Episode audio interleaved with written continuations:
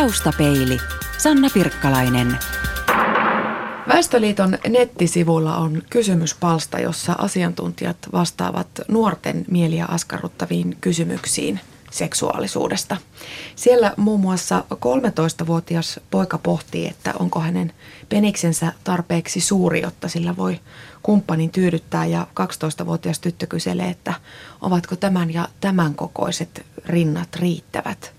Raisa Cacciatore, elämmekö me oikeasti sellaisessa maailmassa, missä 12-vuotiaan täytyy miettiä, että onko mulla tarpeeksi iso?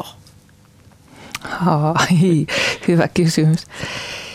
Elämme oikeasti semmoisessa maailmassa ja ei se nyt ihan uusi se maailma ole. Kyllä 12-vuotiaan pojan pohdintaan on varmasti aina kuulunut se, että mitä mun housuissa tapahtuu, mikä tämä juttu on, onko tämä hyvä, onko tämä riittävä, kelpaanko, kuinka tärkeä tämä on, mitä tällä tehdään. Tytöt sitten helpommin pohtimat, että onko mä liian iso. Se koko, se paino ja pituushan se on se tavallinen, mitä tytöt kysyvät, että onko mä oikean kokoinen. Sillä tavalla poika haluaisi olla isompi ja tyttö pienempi. Jostain syystä meidän murrosien kehitys menee niin, että tytöt kehittyy varhaisemmin ja ovat ensin isompia ja pojat pienempiä. Se voi hämmentää tosi paljon siinä alasteella. Ja sitten ne rinnat on se näkyvä kohta. Jotenkin tytöillä taas sit siinä iässä se naiseus tiivistyy siihen, että no niin, tämä on se, mitä minusta nyt näkyy. Onko tämä nyt sitten oikein? Nämä on eri kokoisia ja sitten kun joku sanoo, että joo, tosi hyvä juttu, niin sitten voi olla, että menee kaksi vuotta, ettei koko hommaa tarvitse ajatellakaan. Voi taas leikkiä barbeilla tai mitä nyt tekeekään. Taustapeilissä puhutaan tänään lasten ja nuorten seksuaalikasvatuksesta ja vieraana on lastenpsykiatri, asiantuntijalääkäri, kouluttaja ja tietokirjailija Raisa Katsetore. Otetaan tähän alkuun pari sitaattia vuosikymmenten takaa. Tietääkö pojat, mitä siitä seuraa, jos on tyttöjen kanssa sillä tavalla varomattomasti? No kuppahan siitä tulee. Seksiakti on tylsä ja tekninen tapahtuma, josta vasta papin asetussanat tekevät merkittävän nautinnon. Nämä ovat otteita 1950-luvulla Suomen kouluissa annetusta seksivalistuksesta. Huh. Raisa Katsatore, miltä kuulostaa?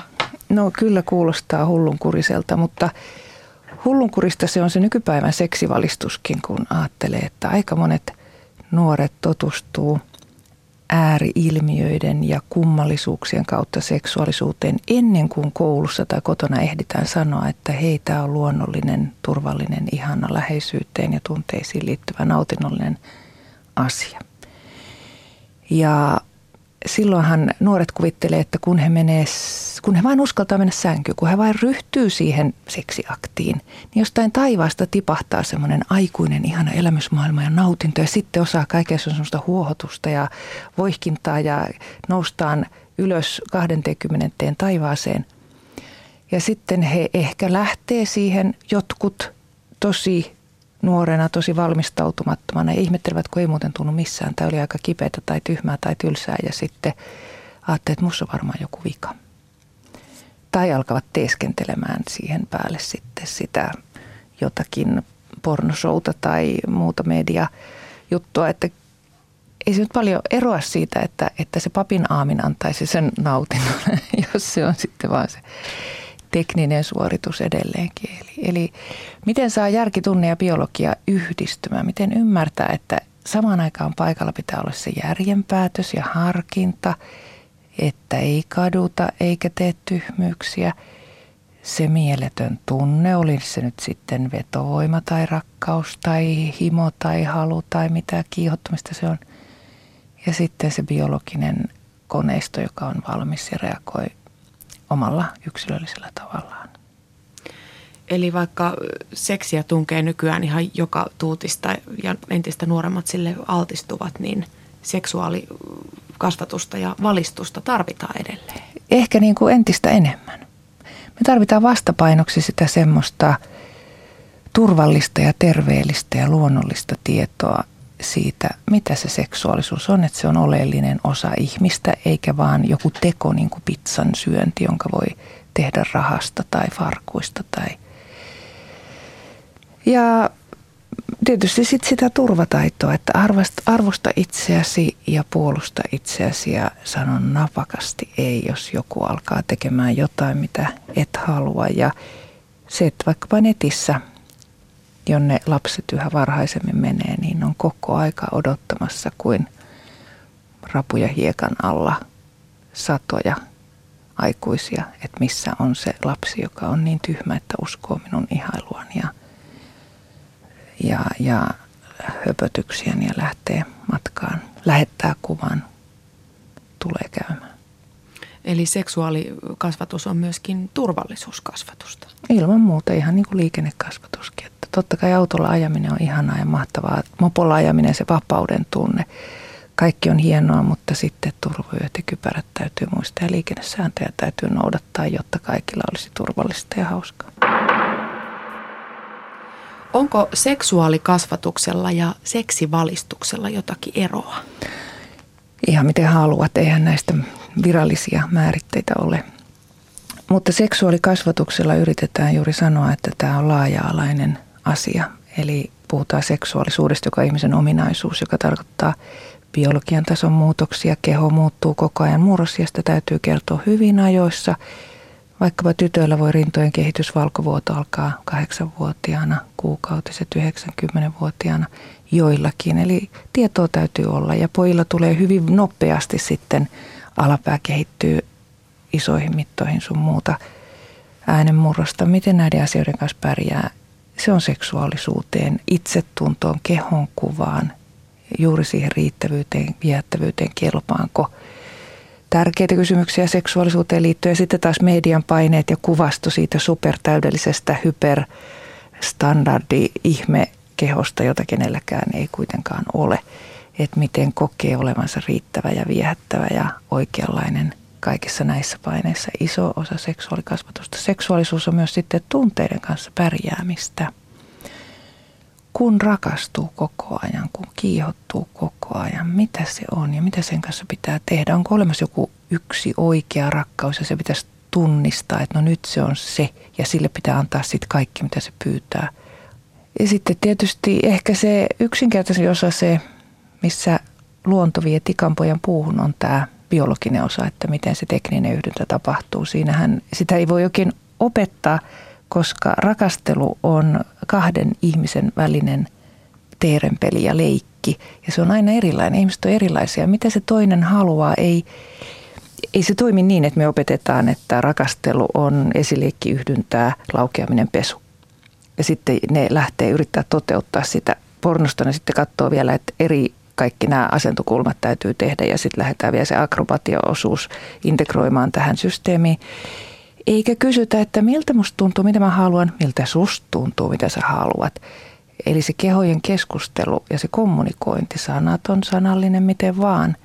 Toisen huomioon ottaminen, arvostus, kuuntelu. Se, että me ollaan yksilöitä, niin se on hirveän tärkeä opettaa, että mennään siinä tilanteessa, ollaan läsnä ja herkkiä ja osataan sanoa kyllä ja ei sille kumppanille. Ja ollaan myös itse niin vahvoja, että ei mennä vaan miellyttämään tai ei ole pakko ottaa alkoholia, että uskaltaisi. Kenelle seksuaalikasvatus sitten kuuluu? Riittääkö koulun biologia ja terveystieto vai pitäisikö kotonakin rohjeta ottaa asiat puheeksi?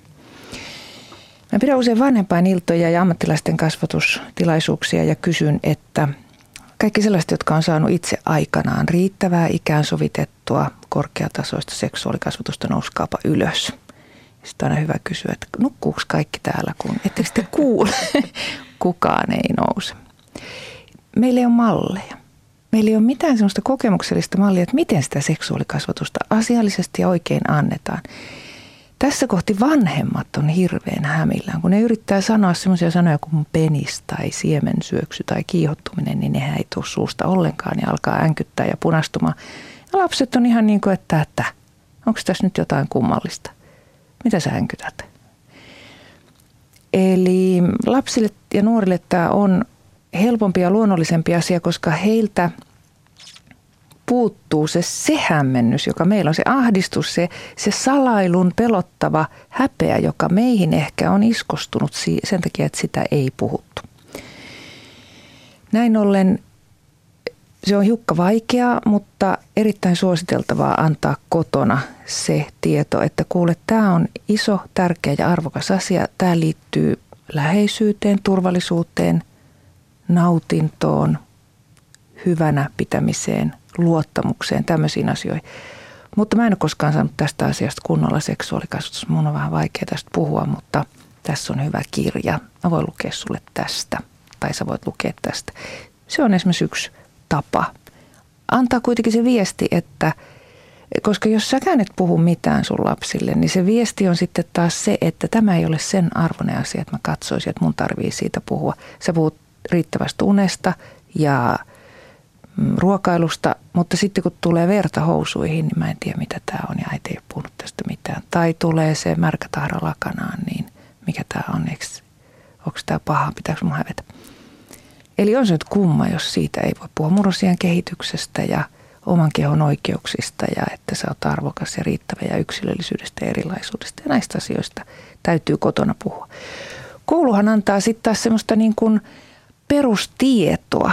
Ei se voi antaa yksityistä, intiimiä, yksilön tarpeeseen liittyvää olet hyvä ja onko joku asia huonosti. Se on neuvontaa, se on semmoista yksityistä ohjausta – näissä asioissa täytyy olla tosi herkkä ja koulussa täytyy mennä semmoisen perustiedon pohjalta. Mutta mikään ei voita sitä vanhempien.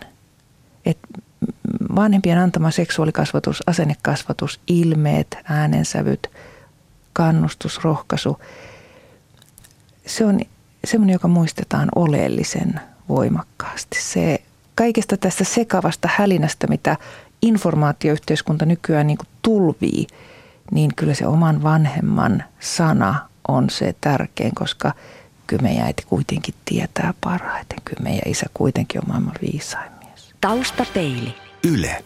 Radio Suomi.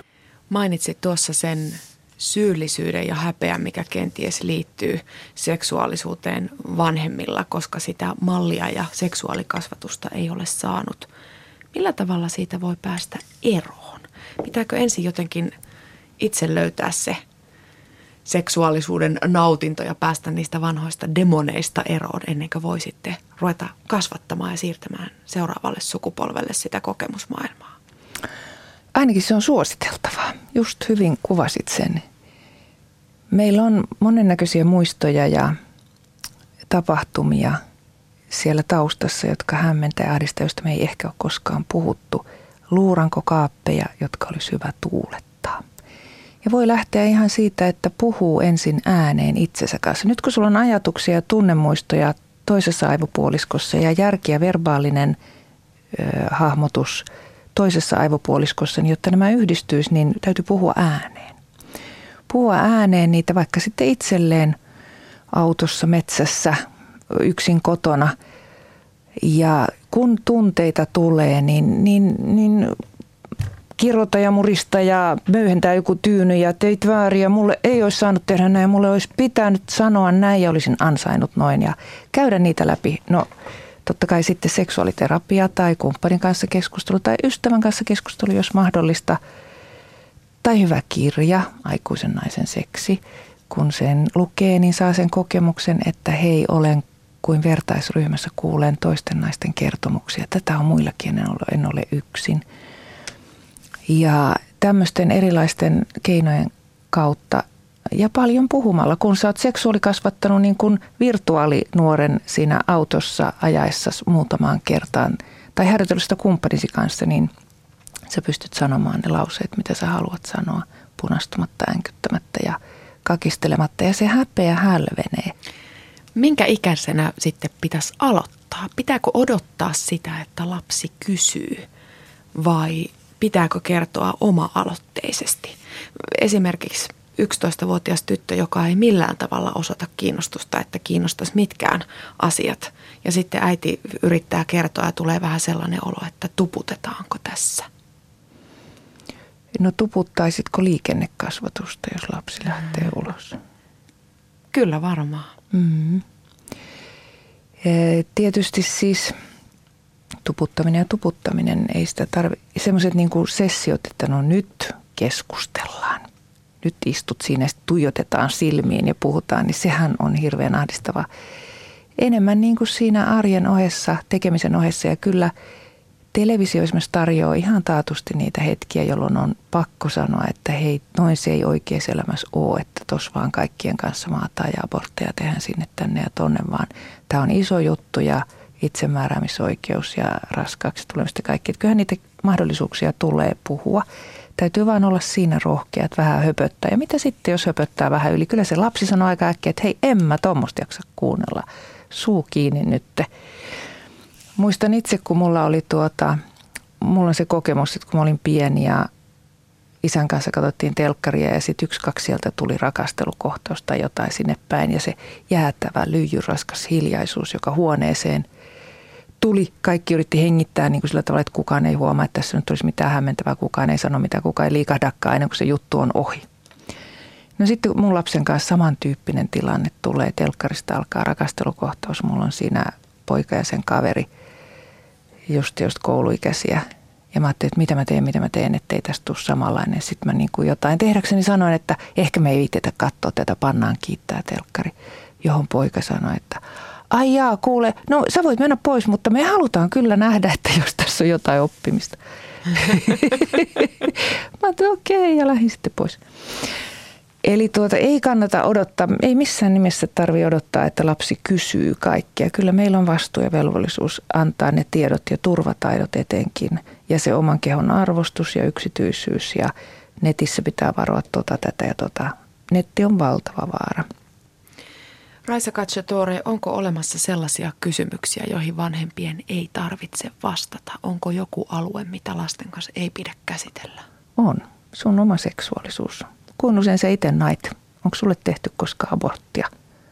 Oot sä nussinut ton kanssa tai? Eli usein tämmöinen kysymys on provokaatio, jolla lapsi tai nuori testaa. Onko tämä härski tilanne, onko tämä tilanne, joka loukkaa mun rajoja. Tyypillistä siis koulutunnilla harvemmin vanhemmalta.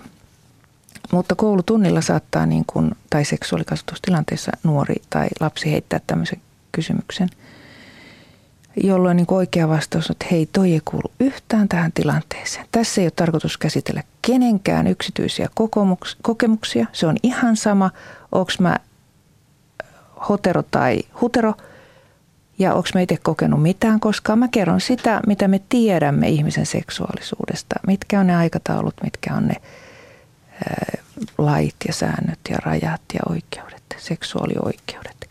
Et siitä tässä nyt puhutaan. Tässä ei kenenkään kuulu paljastella mitään yksityisiä intiimejä kokemuksia. Ja älkää te lapset ja nuoretkaan paljasta omia intiimejä kokemuksia, kun se toimittaja sieltä täältä tulee kysymään, että no kerro ekasta kerrastas ja miltä tuntuu ja kenen kanssa ja koska, niin pistäkää suu suppuun. Ei ole tarkoitus levitellä. Tuutte katumaan katkerasti, puhumattakaan teidän kumppani ei ikinä puhu teille, jos levittelette tämmöisiä yksityistietoja mediassa tai kavereillekaan. Miettikää tarkoin. Se on hyvin herkkä alue. Mikä on huonoin vastaus, minkä vanhempi voi antaa, jos lapsi, pieni lapsi esimerkiksi kysyy jotakin seksuaalisuuteen liittyvää. Otetaan nyt vaikka se, että miten ne vauvan siemenet sinne äidin vatsaan päätyy. En mä kehtaa edes Huora. Siis pieniä lapsiahan on huoriteltu tässä maassa vaikka kuinka paljon. Tai. Ja sitten toinen on se, että ei semmoisia saa kysyä. Häpeä. Pieni lapsi, joka on täysin viaton siinä uteliaisuudessaan, estoton, innokas tietämään, mistä vauvat tulee, minne mummot menee, mitä ihmisen elämän kaarella tapahtuu, mihin tissejä tarvitaan, niin sehän saa heti semmoisen kauhean katastrofifiiliksen, että apua, nyt mä teen jotain tosi pahaa. Tämä on siis jotain hirveän likasta ja inhottavaa ja hävettävää ja salattavaa. Ja nyt mä oon niin kuin mokannut ja pilannut ja liannut jotakin. Jolloin koko se seksuaalisuus leimautuu – hävettäväksi, innoittavaksi ja likaseksi. Ja siinäpä sitten saat muhia ja marinoitua loppuelämässä, jos ei sitä saa niin karistettua jollain keinolla itseltä pois. Mutta jos tämä on se ainoa viesti, niin kuin se on paljon ollut, niin se on tosi kurjaa. Taustapeilin vieraana on lastenpsykiatri, asiantuntijalääkäri Raisa Kachatore. Kuten tuossa ihan alussa todettiin, niin seksiä ja kaikkea siihen liittyvää tunkee lasten elämään nykyään joka tuutista. Luotammeko me vanhemmat liikaa siihen, että kyllä ne lapset kuitenkin saa tietää, mitä seksi on ja mitä siellä makuuhuoneessa tapahtuu? Jätetäänkö me kertomatta, koska luullaan, että lapset jo tietää? Kyllä varmaan näin on. Ajatellaan, että koulu hoitaa sen homman ja että media pursua sitä. Mutta se, mitä media pursua niin kuin sananvapauden ja, ja niin kuin markkinavoimien jyllätessä, on jotain semmoista hätkähdyttävää ääriilmiötä, joka ei kuulu normaalielämään ollenkaan useimmiten jonka niin kuin pureskelemisessa lapsilla ja nuorilla menee valtava määrä energiaa, jos kukaan ei sano niille, että se on ihan höpö höpö. Tuommoista ei tarvitse ollenkaan pohtia. Ja tavallinen elämä on riittävää ja se on nautinnollista ja se on ihanaa. Eli halutaanko me oikeasti tämmöistä yhteiskuntaa, joka työntää joka tuutista ihan kaikkea vai halutaanko me suojata meidän lapsia ja nuoria on hyvä kysymys myös ja mihin sitä rajaa – halutaan sitten vetää. Suurin osa ihmisistä ja vanhemmista ja aikuisista, niin miehistä kuin naisista on sitä mieltä, että on ihan liikaa. Ja että lapsien ei tarvitsisi tietää niin paljon ja nähdä niin paljon. Aika usein vanhemmat joutuvat vastaamaan lasten kysymyksiin sellaisessa tilanteessa, jos lapsi pääsee esimerkiksi yllättämään omat vanhempansa rakkauden töistä. Vahingoittaako se lasta, jos sattuu tällainen tilanne? Miten siitä päästään yli? Aina pitää selittää se juttu, että se on aikuisten leikki. Että siinä ei tapahtunut mitään pahaa. Seksihän voi näyttäytyä hyvinkin aggressiivisena tai väkivaltaisena pienen lapsen silmissä, joka ei ymmärrä, mitä siinä tapahtuu. Tai hassun kurisena.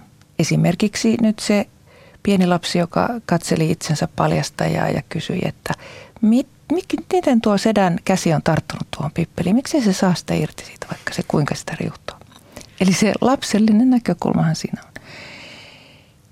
Se on myös vähän ikäkysymys, että jos on tämmöinen pikkuriikkinen taapero, joka sinne tulee, niin sehän katsoo, että hauska nakuleikki, mä haluan mukaan, eikä niin kuin hämmennyt ehkä ollenkaan siitä. Ja joku semmoinen 10-8-vuotias niin katsoo, että ai sori, sori, sori ja lähtee äkkiä pois ja tajuaa jo, että hän niin kuin jotakin – hämmentävää keskeytti, mutta jää avaimen reikään katsomaan, että mitä siellä tapahtuu. Uteliaisuus kuitenkin voittaa ja tämä tekninen tie, tietous täytyy saada haltuun. Ja murrosikäinen, jos sattuu tulemaan siihen, niin se on yäk ja lähtee oksentamaan. Te olette inhottavia, te ette voi tehdä tuommoista. Eli joka tapauksessa täytyy sanoa, että tämmöistä joskus tapahtuu ja se ei ole kenenkään syy, että nyt satuit tulemaan ja Toki se on hämmentävää ja se ei ollut tarkoitettu kenenkään nähtäväksi, mutta että aikuisilla on näitä leikkejä ja kannattaa aina koputtaa ennen kuin tulee sinne huoneeseen. Meidänkin kannattaisi kyllä pistää se ovi lukkoon, että se oli meidänkin moka. Mutta että sun ei tarvi niitä sen kummemmin ajatella ja tässä ei mitään pahaa tapahdu kellekään. Entä sitten, jos lapsi törmää vaikkapa netissä kovaan pornoon? Miten se asia käsitellään? No sekin on paljon se temperamentti ja ikäkysymys, että – Jotkut osaa sille nauraa, kaikkia se jollain tasolla shokkeeraa, jotkuthan siihen koukuttuu kerta kaikkiaan. Mutta selittää sitä, että se on draamaa, siellä näytellään jotakin semmoista, jonka on tarkoitus hätkähdyttää ja kiihottaa. Siellä, siellä niin tehdään teatteria. Että se ei ole sitä, mitä ihmiset välttämättä ollenkaan tekee, eikä sitä tarvi opetella eikä opiskella tekemään, eikä sitä tarvi katsoa, eikä sitä tarvi pohtia. Jos se ahdistaa, inhottaa, ällöttää ja lain mukaan se on K18, niin sitä ei ollenkaan tarvi pohtia eikä katsoa. Ja ne on tehty ihan yhtä tiettyä asiaa varten kiihottamaan ja koukuttamaan ja tarjoamaan nautintoa niille, jotka niitä nauttii katsoa, mutta ei, se, ei kaikki aikuiset niitä halua Taustapeilin vieraana on siis lastenpsykiatri asiantuntijalääkäri Raisa Kachatore. Olet ollut laatimassa maailman terveysjärjestö WHOn seksuaalikasvatuksen standardeja Eurooppaa vuonna 2010.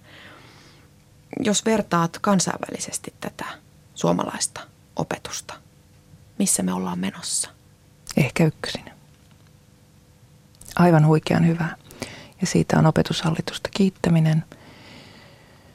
Ja meidän nuorten abortit, synnytykset, sukupuolitaudit lähtivät laskuun 2000-luvun puolessa välissä oltuaan sitä ennen nousussa laman jälkeen tapahtuneiden leikkauksien takia. Ja yhdyntöjen aloitusikä on lähtenyt nousuun samaan aikaan. Eli jos nuorille tarjotaan tietoa, oikeaa tietoa ja tukea, he ovat erittäin vastuullisia ja he pyrkivät tekemään oikeita vastuullisia ratkaisuja ja edistämään ja suojaamaan omaa seksuaaliterveyttä. Ja Suomi on oikein mallimaa tässä seksuaalikasvatuksen saralla.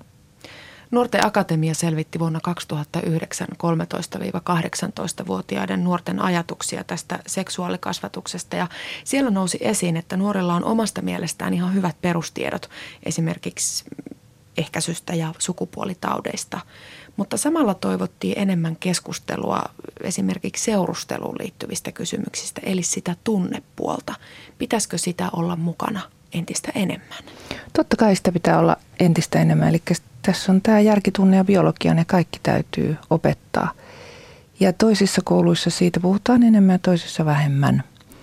Mä oon ollut mukana kehittämässä – Erja Kortenimi Poikelan keksimää seksuaalisuuden portaat-mallia, joka on tunnekasvatusmalli seksuaalisuudessa, jossa tunteiden kautta lähestytään sitä murrosien kehitystä, rakastumisia, ihastumisia ja miten niiden tunteiden kanssa pärjää ja miten porras portaalta se muuttuu yhä läheisemmäksi ja aikuisemmaksi. Eli seksuaalisuuteen ei kypsytä sillä hups, vaan se on pikkuhiljaa yhä enemmän asiat kiinnostaa ja enemmän tulee kokeiluja ja juuri niin kuin pitää ollakin. Ja, ja tätä portaittaista kehitystä ja tunteiden kauttahan sinne, tunteiden kauttahan sinne mennään. Voisiko tässä olla avain vanhemmillekin siihen, että näistä asioista olisi kotona helpompi puhua, jos sitä ajattelisikin nimenomaan niiden tunteiden eikä varsinaisesti sen biologian tai seksiaktin kautta? Nimenomaan lähtee ajattelemaan sitä sen murrosien kehityksen kautta, että mitä tietoa siitä tarvii. Se on jo seksuaalikasvatusta ja sitten ihmissuhteiden ja tunteiden kautta. Mitä ihmissuhteeseen kuuluu, mitkä on ystävyyden pelisäännöt, miten arvioit sen, että onko joku luotettava ja toimiiko se oikean ystävän tavoin, mitä toki seksikumppani ja rakastetunkin kohdalla täytyy tarkkaan miettiä – ja tämä portaittainen malli, että miten ensin on kaukorakkauksia ja ihastuksia ja miten sitten pikkuhiljaa uskaltaa niistä puhua ja miten niistä voi puhua, mitä ensi kosketus käsikädessä tarkoittaa.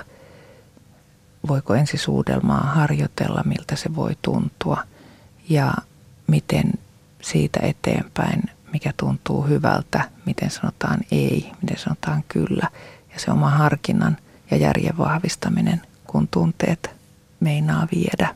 Ja on olemassa kaveriporukan painostusta ja näin. Ja kyllä omat lapset on aikanaan sanonut, että eihän medialla tai kaveriryhmän painostuksella ole merkitystä, kun ymmärtää, että tämä on tämä oma portaittainen prosessi, joka on jokaisella yksilöllä oma ja sitä pitää kuunnella niitä omia tunteita ja kokemusta ja harkintaa, että olenko valmis ja olenko riittävä. Taustapeili. Yle. Radio Suomi.